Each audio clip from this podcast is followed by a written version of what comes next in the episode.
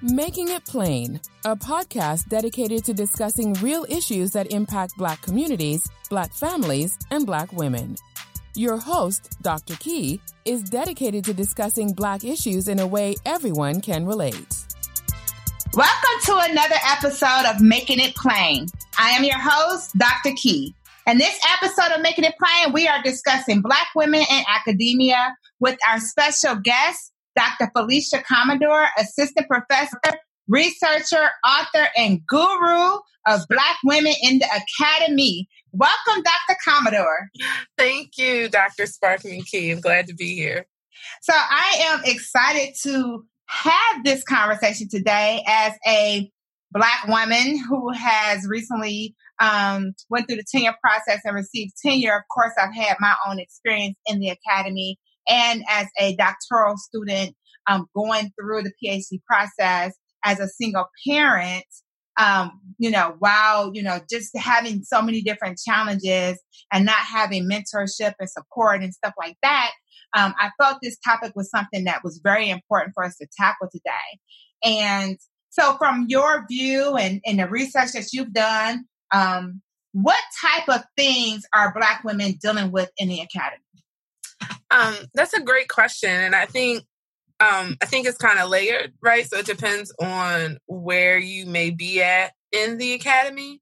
So I think when we um, often when we say that, we often are thinking about Black women um, who are either faculty or professionals, um, administrators in um, higher ed, and um, I think those women are experiencing um, everything from um, their own personal um, dealings with po- possibly imposter syndrome, but also dealing with environments and climates that are not supportive, um, that question um, not only their intelligence, but their ability.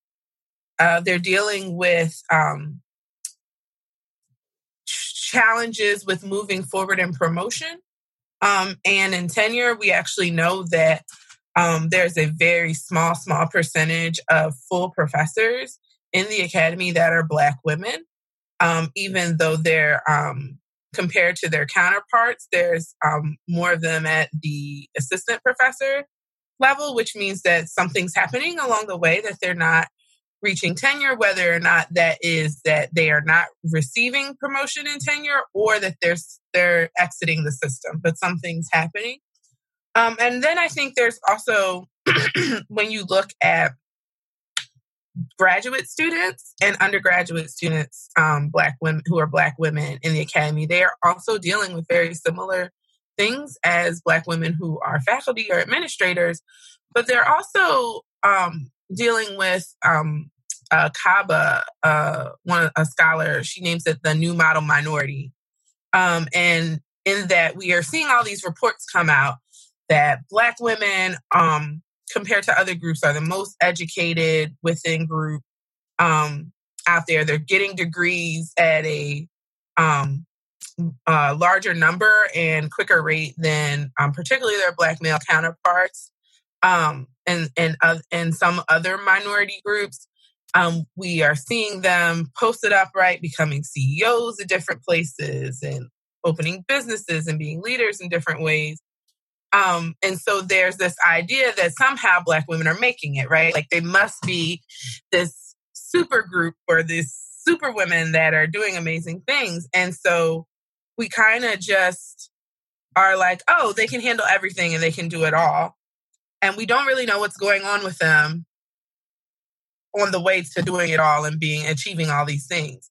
And so what we're finding the more we're starting to do research on the area of Black women experiences as students is that they're being successful, but at what cost? Um, and so, whether or not they have real supports, um, whether they too are engaging in um, imposter syndrome or navigating imposter syndrome, um, what uh, barriers they're being forced to overcome, um, their mental health, where um, learning that some of them are not, ha- um, they're being successful, but mentally are unhealthy. Um, and so we're trying to find out more because there isn't actually a lot of uh, scholarship around what Black women are actually dealing with as students, um, and also in, in other areas of academia. But I think um, that's been the challenge is that um, we're facing, Black women are facing a lot of different barriers and climate issues and lack of support, but they're still achieving. And so, um, really trying to dig underneath of what we traditionally call success and really thinking about our um, Black women being given the um, support and um, needed to be holistically successful while they are being what we know is traditionally successful. Thank you for that. And, you know, with this podcast, I like to make sure it's relatable and that our audience really kind of understand what we mean um, around this term imposter syndrome mm-hmm. right? And so I want to unpack that a little bit. Would you like to um, share some insight on imposter syndrome? And I can, I definitely share some insight as well. Great. Um, yeah, I was going to say you're the human services person. Um, yes, yes, yes. I can do it, but um, I, think, I think generally speaking, um, imposter syndrome is really this um, idea that you carry around with you that um, wherever you have, whatever you have achieved or whatever spaces you've been given access to, that um, it was kind of by happenstance or it was because people misjudged what you actually were capable of doing or what abilities you have or how intelligent you were.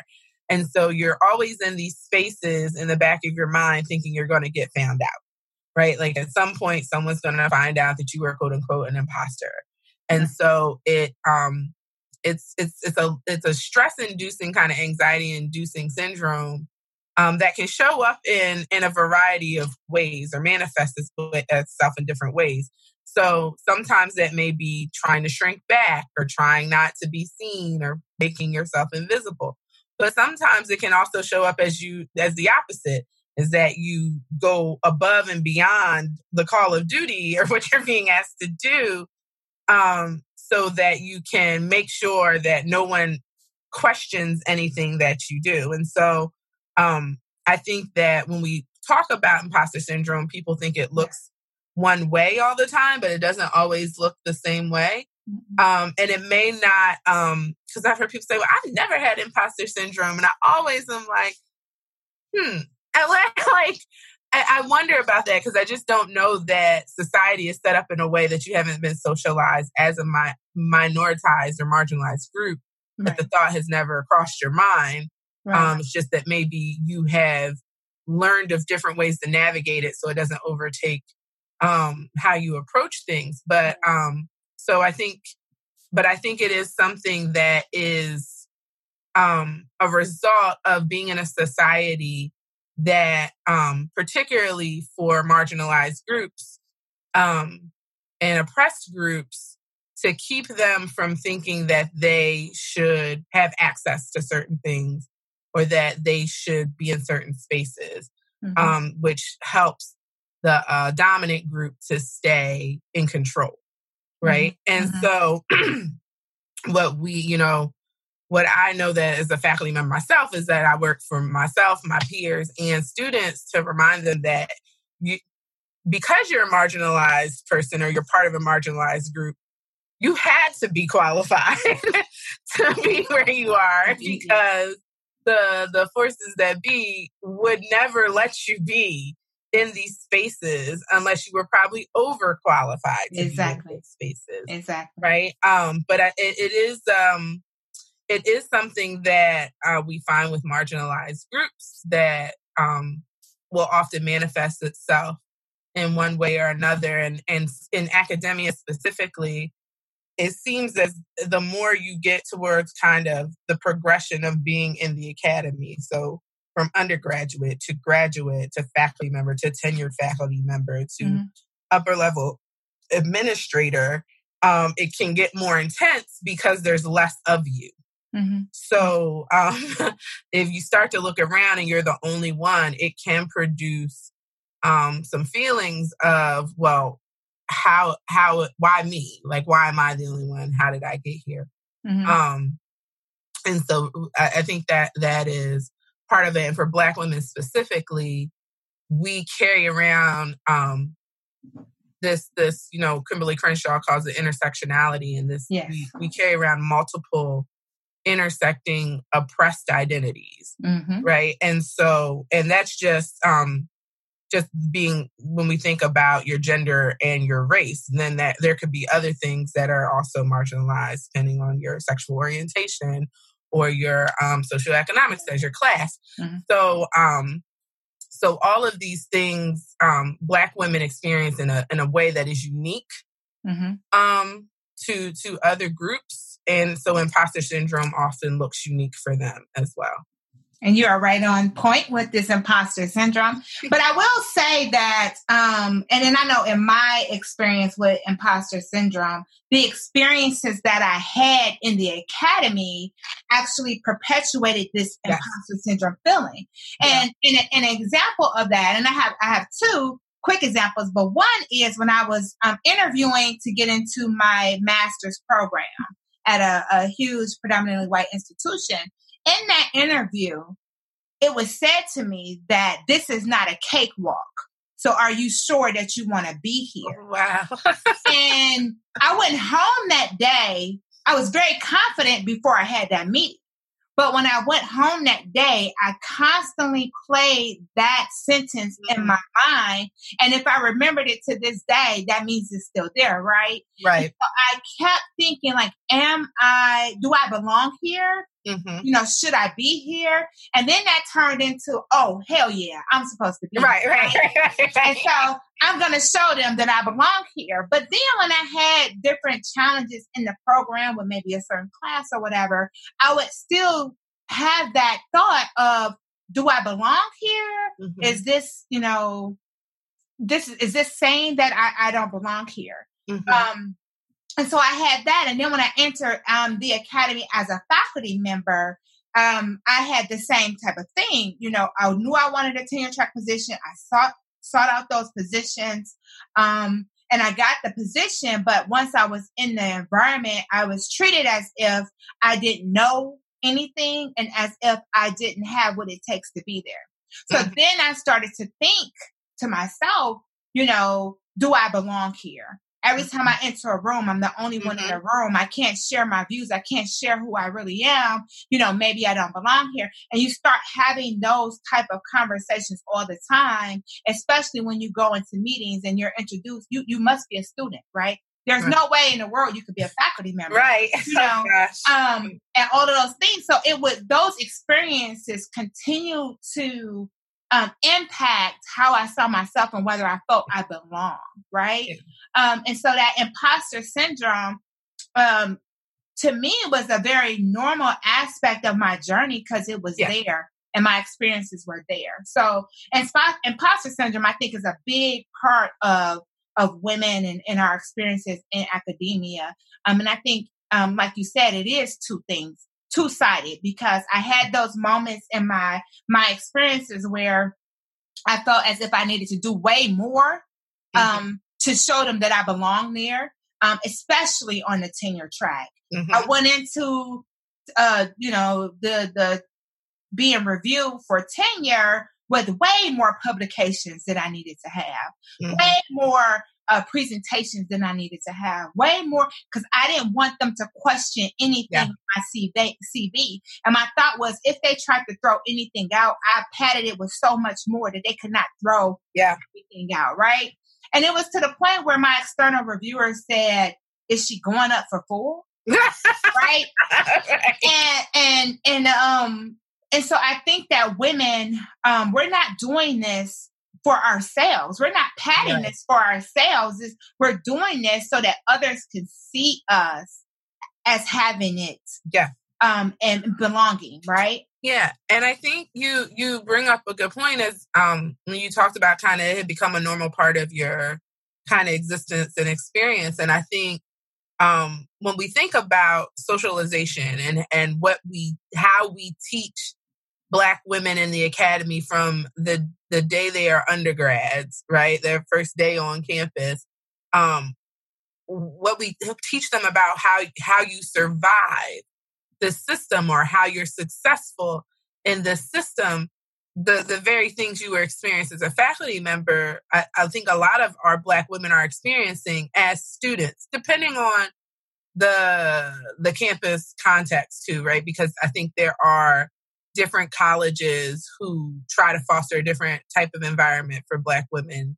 Um, you look at HBCUs, or even specifically, you look at like all women HBCUs like Bennett College or Spelman College, where I think the um, not that they may not have their own challenges, but as far as black women seeing themselves in this imposter syndrome way, I don't think happens in the same way because of the environment that's created. But but on, on at large, I think black women, college students, we teach them that that navigating that imposter syndrome is a normal part of their being. Like this is this is just something that is going to be part of who you are and it becomes this normalized thing as opposed to um, challenging these these systems and these environments um, around why is it that that we are making these black women feel that way right instead we have somehow somewhat taught whether overtly or, or covertly that yes, you just carry this around with you. And it's going to get more and more intense every level you go, but you'll learn how to adapt and you'll learn how to walk around with it. And for some women, that's just not healthy, right? Like it's just, it, I mean, for all women, it's not healthy, but for some women, it manifests itself in unhealthy ways. And whether that is um, workaholism or, um, uh, you know, like I said before, extreme anxiety, uh, depression, like all of these things um, and so I think we have to really challenge that that we have normalized this because um, you're thinking about like when you become faculty, but if, if you've been carrying this around um, with you for you know since undergrad and you're now a dean at an institution, this has been a very long time that you have the, um, kind of adapted to something that is unhealthy for your your mental well being. Um, and I think in some ways we've we've socialized Black women into being in the academy specifically to being comfortable with um, unhealthy kind of imaginations of themselves. Mm-hmm. Um, and I think that's something we have to um, begin to challenge, um, but also challenge these environments and these institutions that are socializing Black women in this way. Mm-hmm. Mm-hmm. Thank you for that. You know, so and we talked a little bit about why that exists, but I want to dig a little deeper into why do you believe these challenges exist specifically for Black women? Oh, that that that is a heavy question. Um, uh-huh, uh-huh, uh-huh. um, I think generally speaking, I would say um, when I focus in on academia is right. It wasn't created for us and we weren't supposed to be here. And I think when you kind of start at that kind of larger level, then everything else um, about how we, the barriers we face, um, the challenges we face in the system kind of start to make sense because the reality is um, the system is working exactly the way it's supposed to, mm-hmm. right? the system is was created for white elite males. That's what academia was created for originally. And then all these other communities and identities started finding their way into um, academia. And black women were probably the last group to to be to be pulled in. Now, it's, it's still very interesting, though, when we look at the history of Black women in academia, because when Black persons at large, because you had some schools before Reconstruction that were letting Black women go to college, you think of Oberlin and places like that. Yeah. But when we think about post slavery and Reconstruction, when we really see Black people starting to gain higher education because we have the establishment of um, HBCUs and things of that sort, Black women were encouraged somewhat to go to these colleges um, because we needed teachers. And so um, Black women were going to college to either either they were there to continue to um, build the upper um, upper elite class of the black community. So, you know, the like, you know, get your MRS to a nice, you know, educated black man, and we're going to keep building up this upper echelon, or to become teachers, right? So that they can go back and teach black children. Mm-hmm. So, a little different than kind of some of um, the history around white women in in academia. We were allowed in this space, but even in those spaces, we were limited in what it is we were seeing we were able to do. Right. Um, we were were limited in the ways in which we were able to engage, and class still played a role in a lot of those things. Um, so if you were a lower class black woman um, in college, your opportunity still may have been more restricted than if you had been of a um, higher socioeconomic class as a black woman. But all that to say is that the system still was created for this prototype of a white elite male. And so as black women are continuing to push through academia, they're having to challenge within like literally their bodies are challenging these spaces that say they're not supposed to be there. They're not supposed to be capable of these things. And then I think what's unique about Black women, particularly in the US context, is that Black women were not seen as women, right? Like mm-hmm. in the same, uh, the same kind of, Linda Perkins calls it the cult of womanhood. This kind of what was considered feminine was really based around a middle class white woman. So, so these when when you start to um, see see these black women not only as not supposed to be in this space, not supposed to be able to be intellectual, not supposed to be able to achieve things, but also you um, masculinize their bodies and who they are. Um, they also begin to be seen as workhorses. So, um, and and we think about historically, even we think about in slavery, how black women were seen. They were they were having babies and working just uh, doing the same thing the men were for the most part, right? Mm-hmm. Um, we we post Reconstruction or during Reconstruction, we see them still working um, land jobs, working as sharecroppers and farmers and migrant workers. We see them working in houses, right, as domestics. Um, so so black women because they're not seen in a quote unquote protected way that we looked at white women as fragile and docile and demure and needing to be protected, right? Black women were seen as, um, I think it's Zora Neale Hurston who said it, but like the mules of the world, mm-hmm. right? And so when you mesh all of this together, and these black women are coming into the academy, I think what we see now today, even though we have come, you know, leaps and bounds um, across the history of higher education for black women, there's still that that trope and stereotype that hangs over us in that we are not supposed to be here. We're not smart enough to be here. And if you're going to be here, we're going to work you to death because you can take it. Yeah.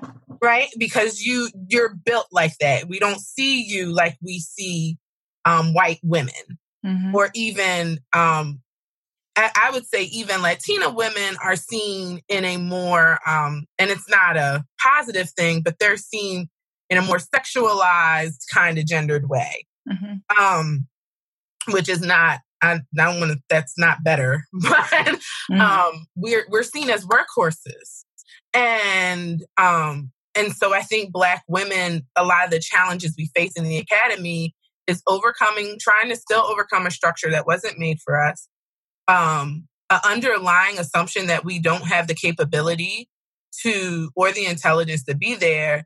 And then also the underlying assumption that whatever you throw at us, we can take because we're strong mm-hmm. and and we can handle it and we will we will we will get it done and do the work and you can just pile work on us and we we can do it and our backs won't break.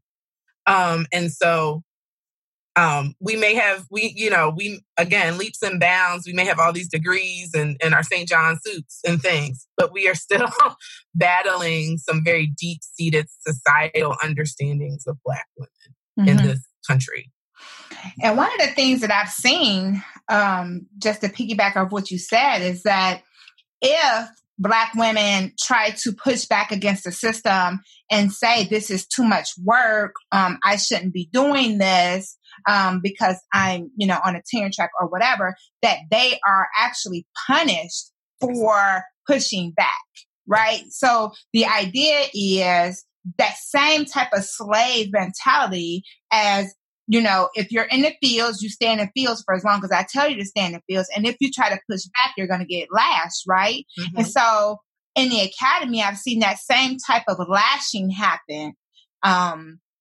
with black women when they try to push back and say this is just too much, mm-hmm. right? Mm-hmm.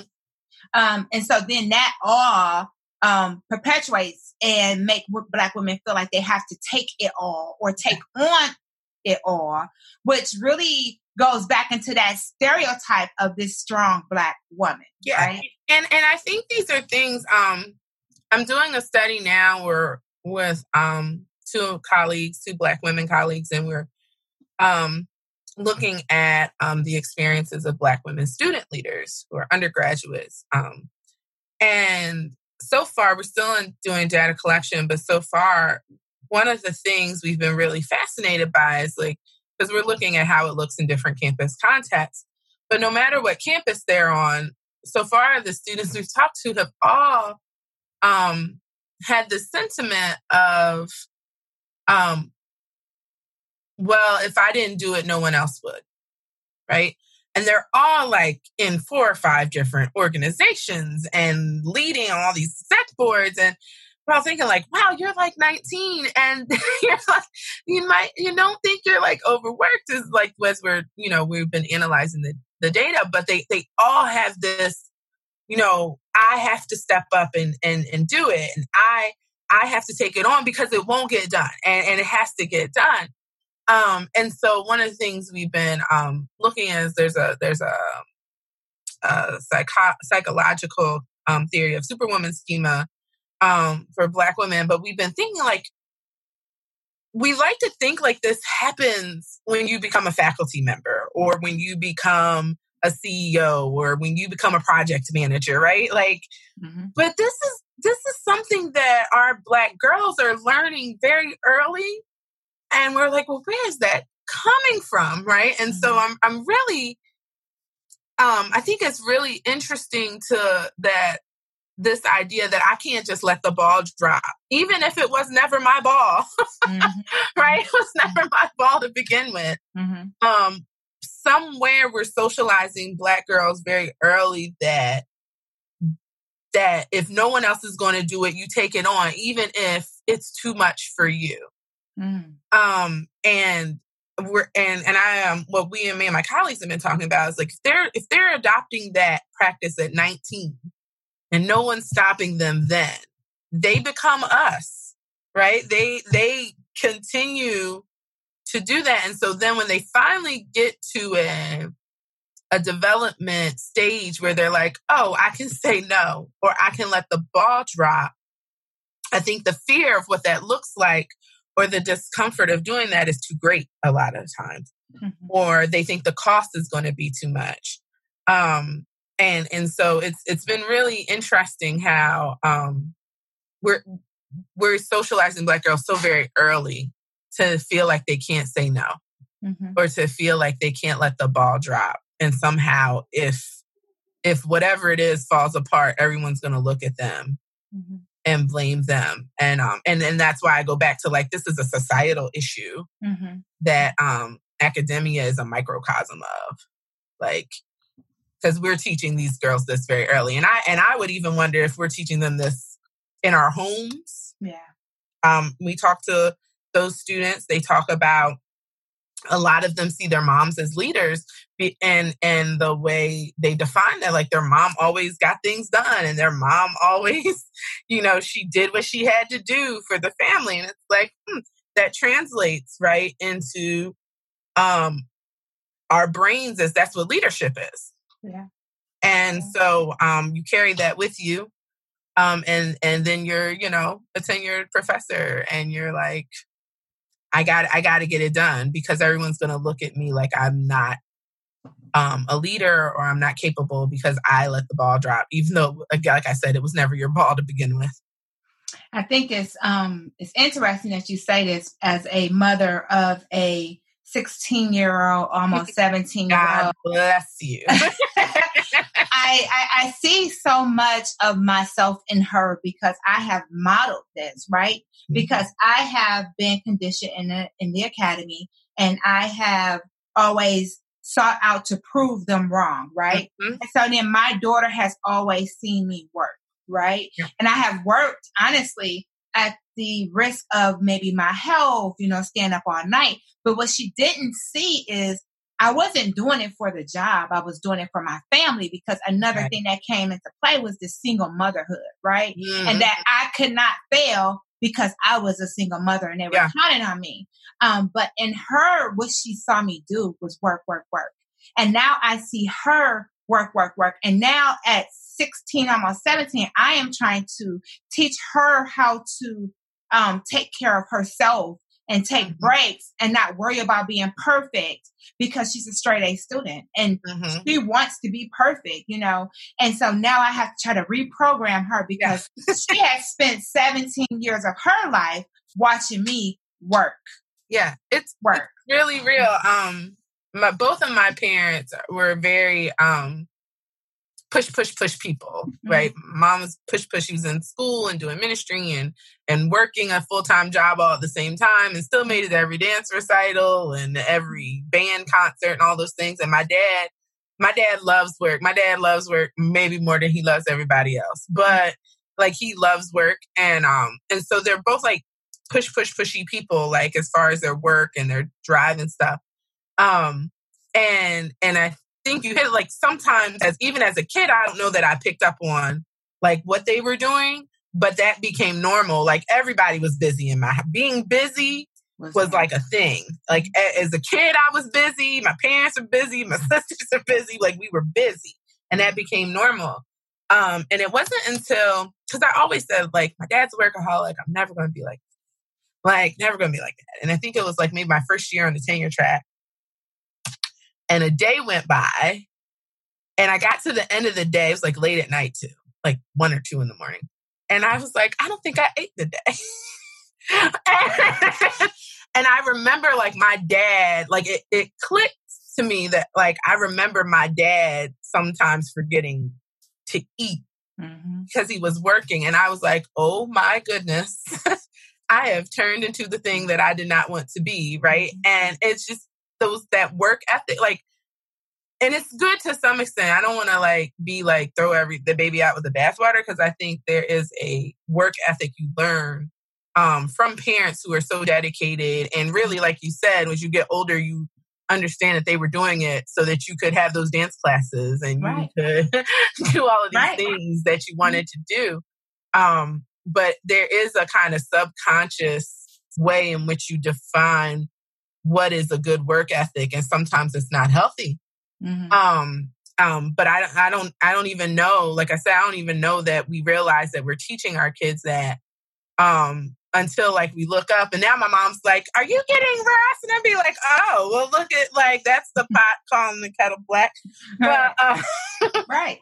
so so yeah i think um we wait until you know they're in these professional positions to then want to have these workshops about taking care of yourself and saying no. And it's like, we should have had that conversation a long time ago because now we're trying to deprogram something we programmed into people. Yeah, I'm starting at 17 years old almost. Yeah. yeah.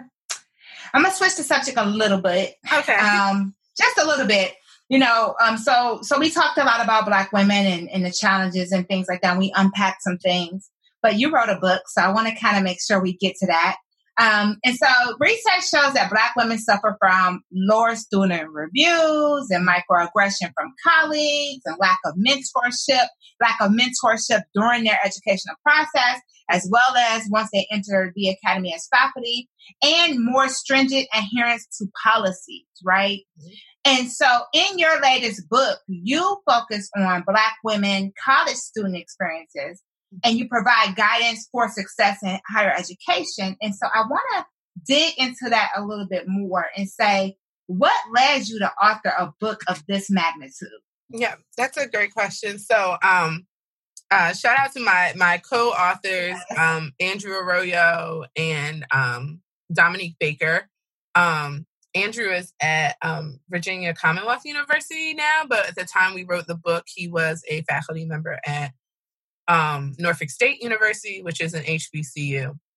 Um, and Dominique Baker is also a Black woman. She's at Southern Methodist University, and she does a lot of work around um, policy and financial aid and things of that sort. So um, she's a amazing, amazing uh, numbers whiz. But um, um, but when we um, we talked about this book and, and the kind of early discussions of it was really thinking through. Um, there isn't when you look at higher ed literature, there isn't a ton of literature around Black women. A lot of um, we have some really great work from early scholars, like Linda Perkins and um, uh, Jacqueline Fleming and Mary Howard Hamilton and Lori Patton Davis, um, who have done some really great work, Rachelle Winkle Wagner around Black women. But it really was scarce um, when we looked at kind of what other um, literature was out there about Black women students. And then when you looked at some of the literature around Black women students, it really was it was kind of like two ma- like three two or three major areas. It was either all historical right? So what did black women early black women collegiates experience? Or it was um kind of this model minority like black women are great they're doing all these great things they're la la la or black women's successes as um, collegiates was being pitted against black men so it was like why are black men not doing well when black women are doing so great? So it's this very interesting way in which we were only understanding black women from the mark of success um, and not understanding how they were successful or complicating what success meant or understanding what was happening to them on the way to being successful. And so in this instance, successful was mostly marked by graduation rates and um, degree attainment, mm-hmm. right? And so um, me and my co-authors, we really talked about really kind of complicating the way we understand Black women students' success in higher education and um, I mentioned this earlier, we really wanted to think about what did it take for Black women college students to be holistically successful, right? And so not just marking their success by degree attainment or graduation rates, um, but also what's happening to them psychologically and mentally and um, their their well-being as person and their development and their um, cognitive and identity development and looking at all of those things. And then we also wanted to um, think about that maybe success for some Black women is just getting to college. Maybe for some success for some Black women is getting through their junior year. It may not be degree attainment. It may not be um, graduation and really um, rethinking that as well. So that is what led us to really um, look at this book and, and think about how we could um, come up with a conceptual model for um, the holistic Black women student success. And our hope was not to be like, this is the model and this is what everyone should follow, um, but really start a conversation that we think had not been pushed that in that way just yet to say like this is what we think from the culmination of the work of other Black women scholar um, or scholars who did work around Black women and the history and what we know about student success, um, we want to put this model out there for y'all to test it.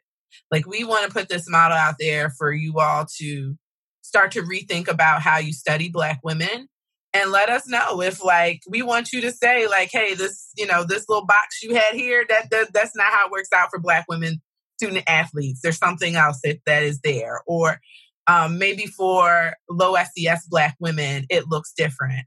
But we just wanted to get that conversation going about how we have to really rethink how we understand Black women's student success. So, why is this motto uh, presented in this book important to higher ed? That's a great question. Um, because I think Black women never get to be in in higher education, particularly student development theory, um, literature. We we never get to be the superstar, right? Like, and what I mean by that is that we are always either lumped in with all black students so you'll have models of success for black students or you'll have models of success for women and it's like that intersection doesn't exist for us as though we don't have unique experiences and unique needs and unique ways um, in which we navigate this this world we call higher education. And so for us, it was important to give Black women, if we're if we're going to be talking about how successful this group is and all these wonderful things that they're doing, then we also need to understand how they develop in the midst of that on their own and outside of kind of being under this these umbrellas of of their gender or their race and having to pick a side which we often find that black women have to do in life right you're you're either black mm-hmm. or you're a woman. You don't get to be both. right? mm-hmm. You got to pick which one is more important to you. And so we um we wanted to um through this model say no, like you're not black just black or a woman, you're a black woman and we want to explore how um how you uniquely have to navigate or the supports and things that you uniquely need in order to be successful so that institutions, um, particularly, but also faculty and even your peers understand what what is needed for this specific group to be successful and not assume that what works for all black students or all women students works for black women. Mm-hmm. and and in this book you know you you make a point and there was a quote that just stood out to me. It says embedded in our model of black women's success is the hope that she will emerge from college with new supports that endure beyond graduation. Why is it important for black women to have supports that's great question so um one of the things um and we had so many discussions throughout this model. Um, one of the things that we noticed um, that was unique with the research that we were reading through um, and the accounts um, from Black women college students um, is that there were um, they, never it was never a, a, a lone wolf journey for Black women right that we're that we're progressing through to to this holistic success. Um and so um whether that was family whether that was peers whether that um was sororities whether that was or student organizations and whether that was mentors um the black women who felt that they were successful also felt supported. Um and so one of the things that we um, that if you look at our model when the student gets to holistic success you see this like dotted arrow that feeds back into um, the the main kind of while they're in college um, uh, portion and it goes into a box we call external assets and so what we found from the research was that um, it wasn't just the supports that they got from being in college, right? So whether that was faculty or um, professors or things of that sort, it was also these mentors and these out these family members, these um, people who from their communities that were kind of these assets or supports to them that were external to the institution that played an important role in their success as well. And so what we when we when we make that quote what we're um, what we're saying is that we believe that the more holistically successful Black women we produce, the more we have available to be those external assets to those Black women who are who are in college now. Mm-hmm. And um, because there seems to be a connection of wanting to give back, wanting to be that support for for another black woman. Um, and it just seems like this group um not only need, needs community because I think if we look at many different groups, particularly marginalized groups, that's true. But um, I think the idea of seeing a, another Black woman who was holistically successful um, helped these Black women be they were possibility models for those black women. So if you made it then i i can make it. And i think you see that our models for black women undergraduates but i think you see that in the professional world too right? Like it's it's much more feasible for me to believe I can become a full professor as a black woman if I see black women who successfully made it through the system and became full professors and also are not downtrodden and up and like right this holistically successful thing like they're happy they have families you know they're not uh they don't look like beaten down by the the the system. Um and uh I, I tell this story um to people where i think this became real for me um, when I was in my master's program, it was the first time I had had like a tenured Black woman professor, um, Dr. Sharon Fries-Britt. And it was the first time it ever crossed my mind that like I could be a faculty member. Like I was like, oh wait, like this is a job. Like you can be a professor. Like I and just never yes. never even thought about it. Yeah. Me too. Me too. And so, um, and I love uh, Sharon Fries, but she's made and she's she's full professor and happy and and has a family and like a functioning human being, which I appreciate. Um, and so when um, I became a faculty member, um, I had a master student who who um, was a black woman. I grew up in a rural area. She's from a rural area, and I remember her coming in my office and being like, "I think I want to get a PhD." And I'm like, okay, well, you know, why do you want to get a PhD? Because everybody want to be a doctor nowadays. So I'd be trying to like be like, let's let's not have ideas of grandeur. This is a practical thing you're trying to do. So I was like, why do you want to get a PhD? And she's like, I think I want to do research. I want to be a faculty member. Um, and she was like, I never even thought that was something I could do until um, I had you as a professor. And it was just like the the craziest full circle moment for me because I was like, like this, us being here and being successful and whole, right? Like, I think that's the other part of it because some of us make this look like the worst thing that you ever want to do in your life mm-hmm. and you mm-hmm. should run from it with your hair on fire.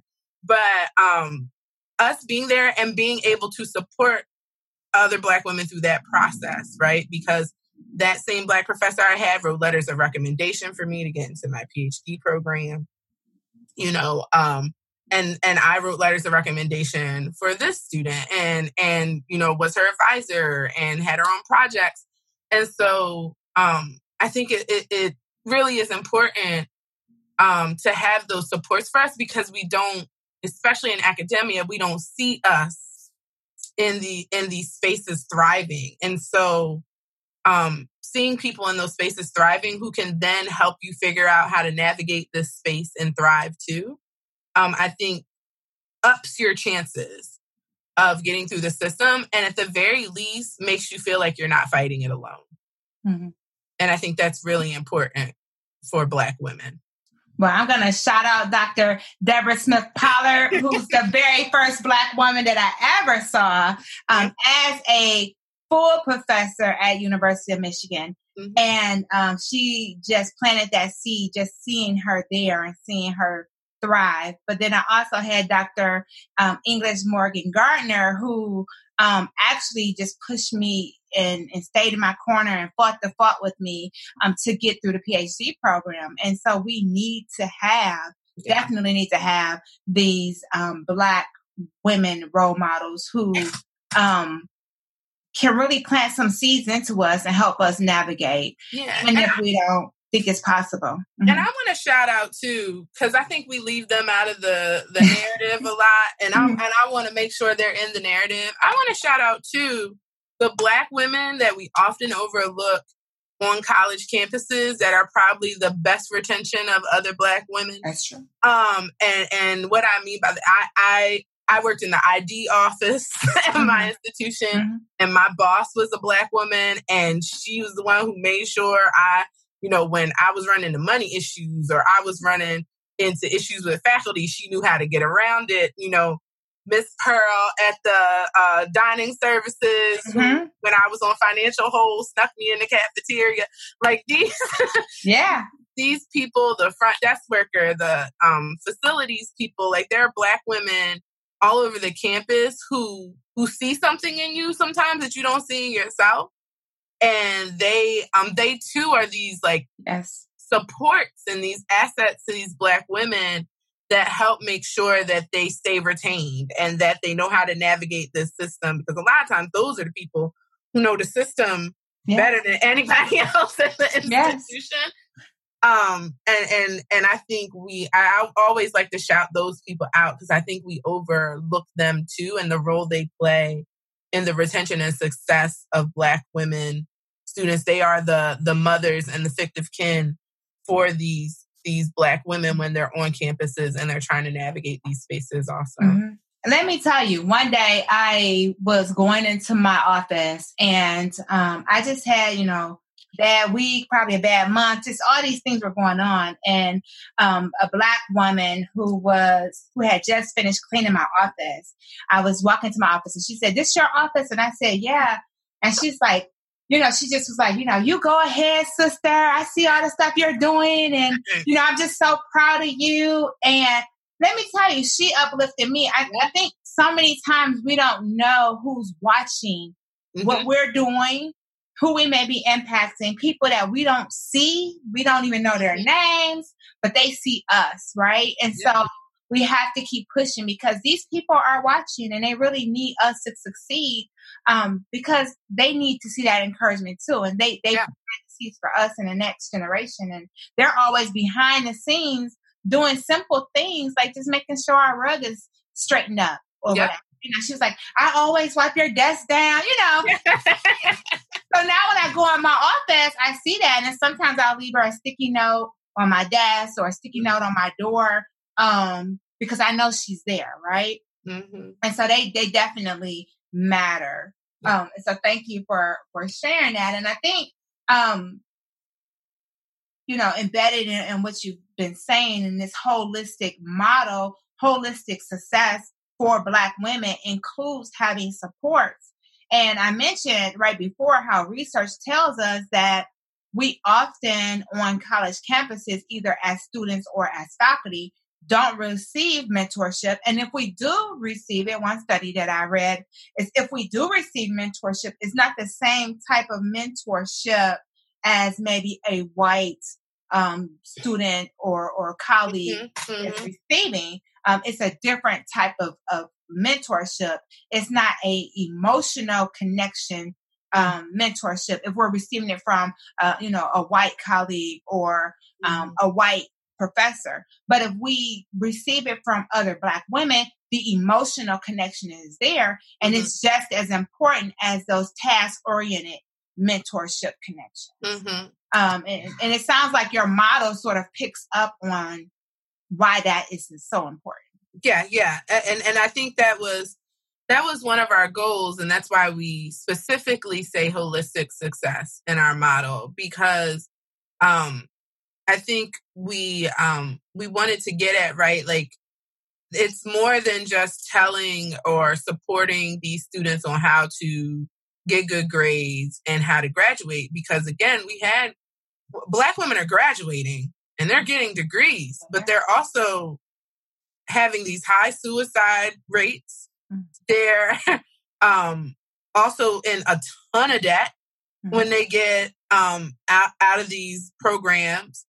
Um, and so it's it was like, okay, yeah, we we we think that they're figuring out how to graduate, but but what what condition are they in once they graduate. And so we really wanted to look at what were the things that helped black women students be whole when mm-hmm. they when they got through the system.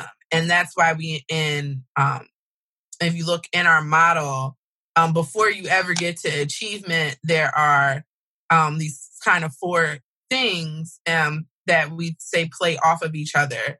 And that's that external assets or their external supports, their identity development. So, how they begin to see themselves and understand themselves, um, their non cognitive skills development, right? So, a lot of things focus on like their cognitive development, but these are like their interpersonal skills and leadership development, these kind of things. And then their values and commitments. What are we teaching them or what are they learning or interpreting um, are important values and important commitments. So this goes back to kind of that conversation around like, do I take on everyone else's burden? And that's what I've been taught is my value or to this organization. And right.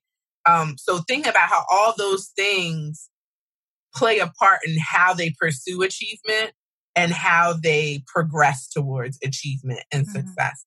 Um, and so mm, that was really what we wanted to focus on is this this idea of like it's not just about getting the degree like mm-hmm. that's that can't be the only marker of success it has to be are they are they healthy are they whole mm-hmm. um are, are do do they see themselves as successful mm-hmm. um and and i think that's what we really wanted to get at um, I'm glad that you made these points because you know my area is mental health, and so my next my next question or our final part to our discussion today is definitely going to be uh, about mental health because I think that's so important. Um, so some will argue that Black women in academy suffer mental health challenges that stem from their experiences as students and is further exaggerated through their experiences as faculty, which we've talked about, right? I would argue that PTSD is the result of that end process. Mm-hmm. It's a mm. result of having all those different um, negative experiences and, and things from undergrad to this faculty level that can lead to PTSD. And we see the symptoms as depression and anxiety and all those things. But really, what it boils down to is PTSD, right? Mm-hmm, mm-hmm. Um, so, in your view, um, what steps must the institution take in order to really foster environments where Black women can thrive, not only as students, but as faculty and colleagues? That is a great question. And actually, in our book, we have a whole section about like what we think institutions can do.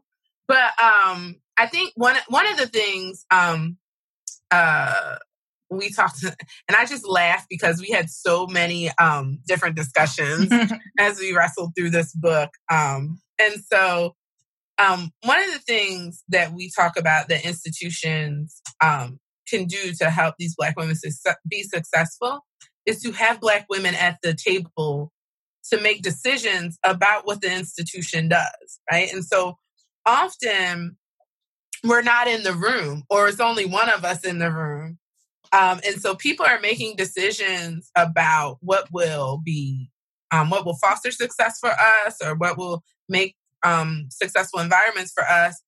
And we never get any input um, about what what we actually think and know and experience. And so um, one of the the things we suggest is that um, more Black women are brought into the decision making process and the policy setting process um, at institutions.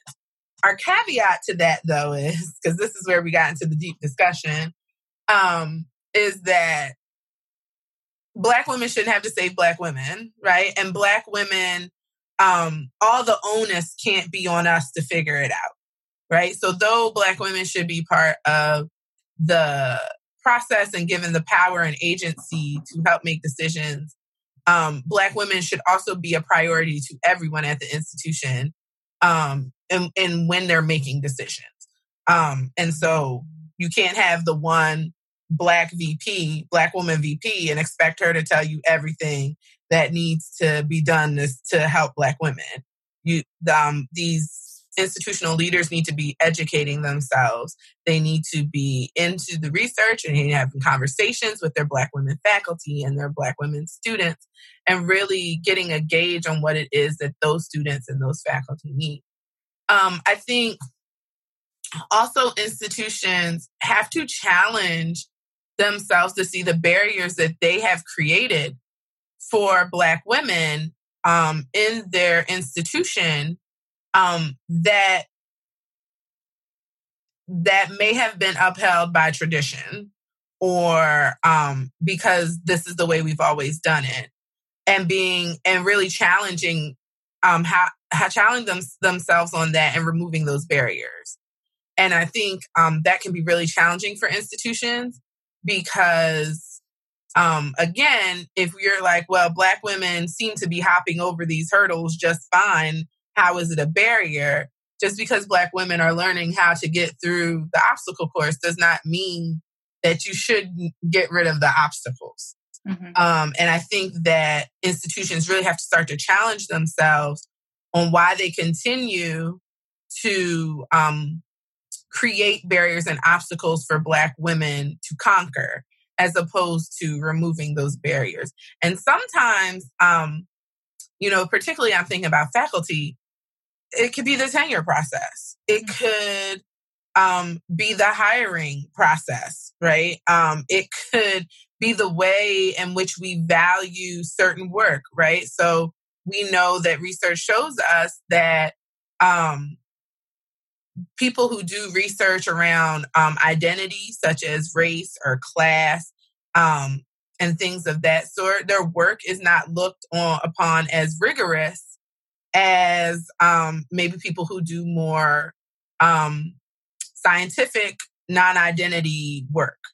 And uh, we also know that a lot of people from marginalized communities do that work right? So so how does all of that play together um, when it comes to how we evaluate people's tenure portfolios how we evaluate candidates for faculty positions um, even looking at what schools um, we see um, how we value or evaluate um, or place different value to, to different types of schools and institutions that people come from. When we know, for instance, do you look at a graduate student coming into your institution from an HBCU as the same way as you look as a graduate student coming from a large public, well known PWI in your state?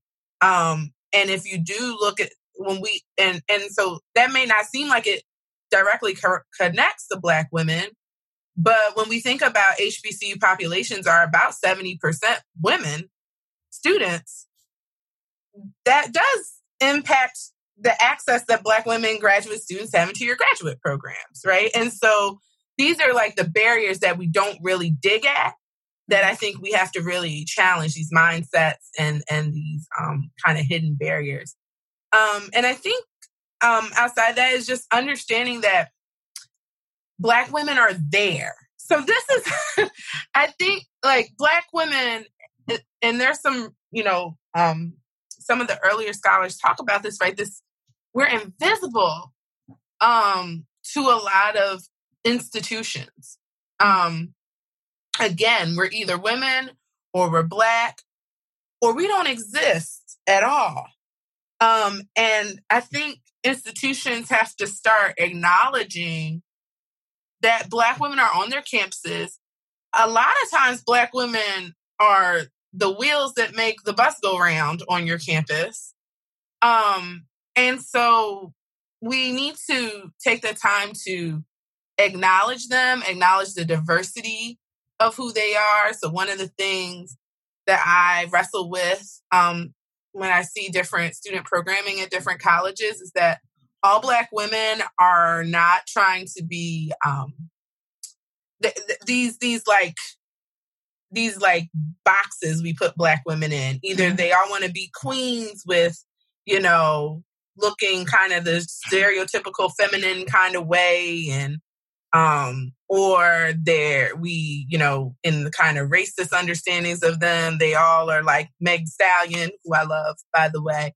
Or um and and there's just such a there's such a wide range of diversity of black women. Mm-hmm. so this idea that you can create a program for black women to learn how to wear suits and um talk a certain way like that's problematic right? Because you may have a black woman on your campus who um prefers to perform more masculine or mm-hmm. traditionally masculine mm-hmm. you you have lgbt black women on your campus you have um, black women who comes from different um, class levels. And so really seeing black women on your campus and giving them the space to be a diverse group and then understanding that that diverse group needs supports for them.